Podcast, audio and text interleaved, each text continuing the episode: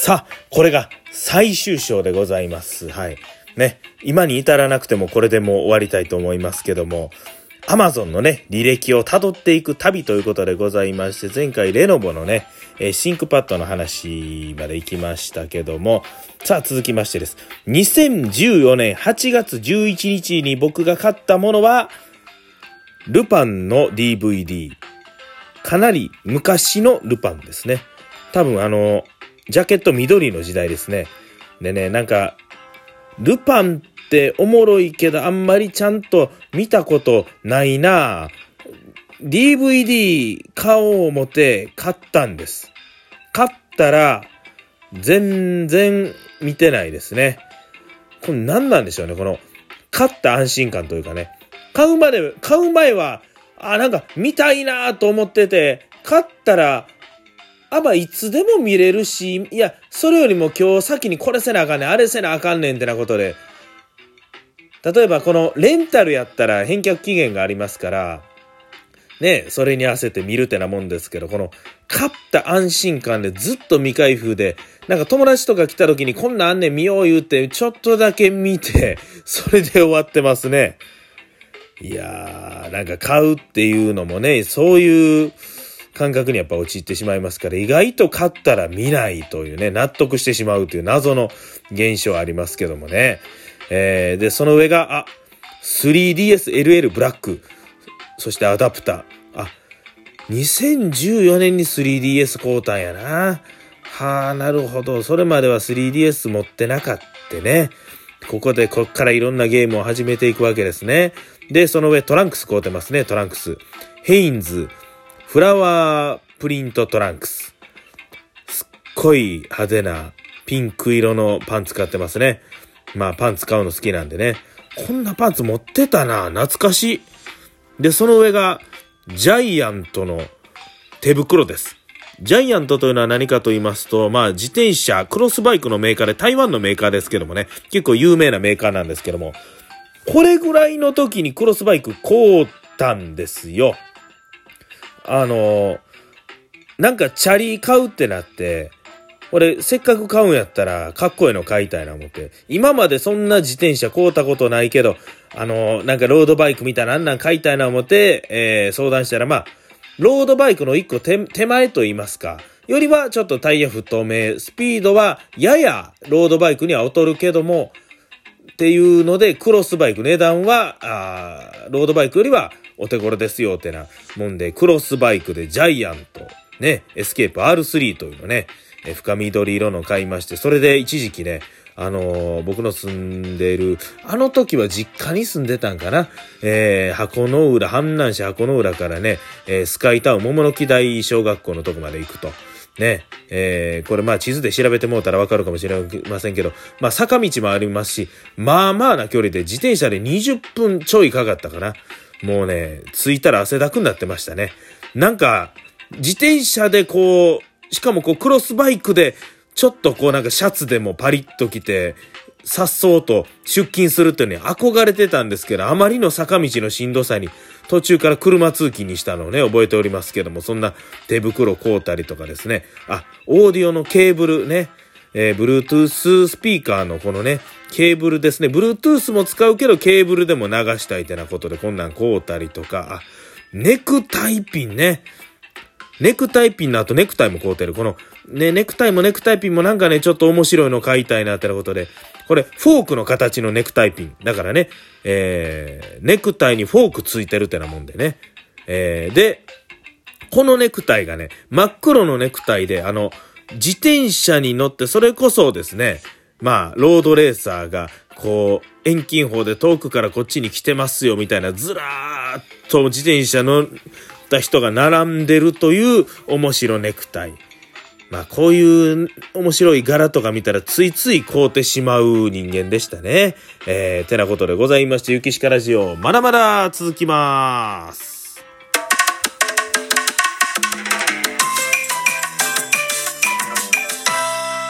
ゆきしかラジオ。なあなあ、明日どないする？え？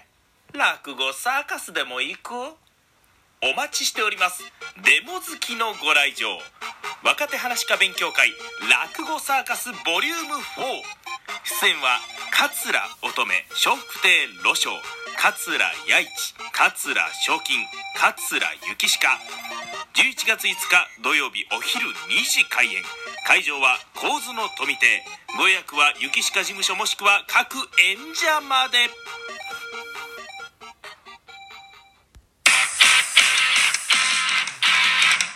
雪鹿ラジオ。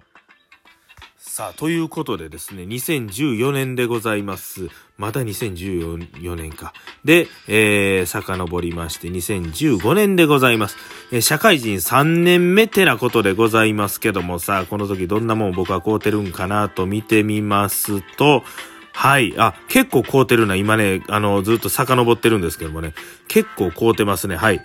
あ、はあ。これは Wi-Fi の中継機。これ実家にいた時ですね。実家に行って2階がね Wi-Fi 届きにくくてこの中継機買ったんですけどもあんまり良なかったですね。えー、メーカーは言いませんけどもね。で、その上、あ、コカ・コーラのブリキーティッシュケース今も使ってます。目の前にあります。あ、で、Bluetooth スピスピーカーも買うてる。あ、てなことでこれ、これですね。バー強しを作り始めた時です。はい。ババアを作り始めた時ですよ。僕が住んでる家、元おばあちゃん家を改造したバー、ババアですよね。ああ、それを作り始めて、オーディオなんかも買うたりとかね、こんなコカ・コーラのケース買うたり、あ、で、上はネクタイ、真っ白のネクタイ。あ、僕ね、なんか、結婚式やたら呼ばれるというね、ありがたいことなんですけどもね。で、あの、10回に9回は余興してるという、ほぼ余興要員で呼ばれるんですけど、それで白のネクタイ買うたりとか、あ、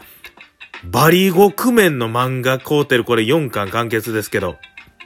この漫画と出会ったのはですね、名古屋行った時ですね、あの台湾混ぜそばの花火というね、店に行った時に、このバリゴクメンというラーメンの漫画が置いてて、ちょっとだけ読んで気になって残りこうたというね、ラーメン漫画があったりとか、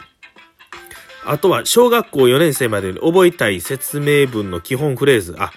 こういう、その当時ね、僕はあの特別支援学級持ってて、こういうですね、言葉の勉強とかそういうのをね、えー、教えるためにこうね、アマゾンで買うてたということですね。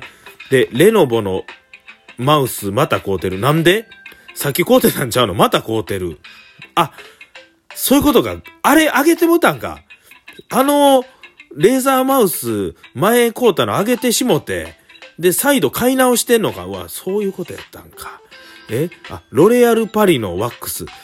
あ、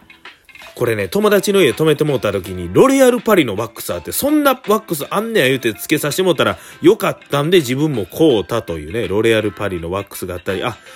スマホの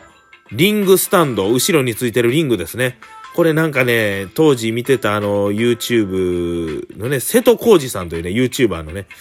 人の、で、リング、スマホリングがね、紹介されてて、こうたりとか、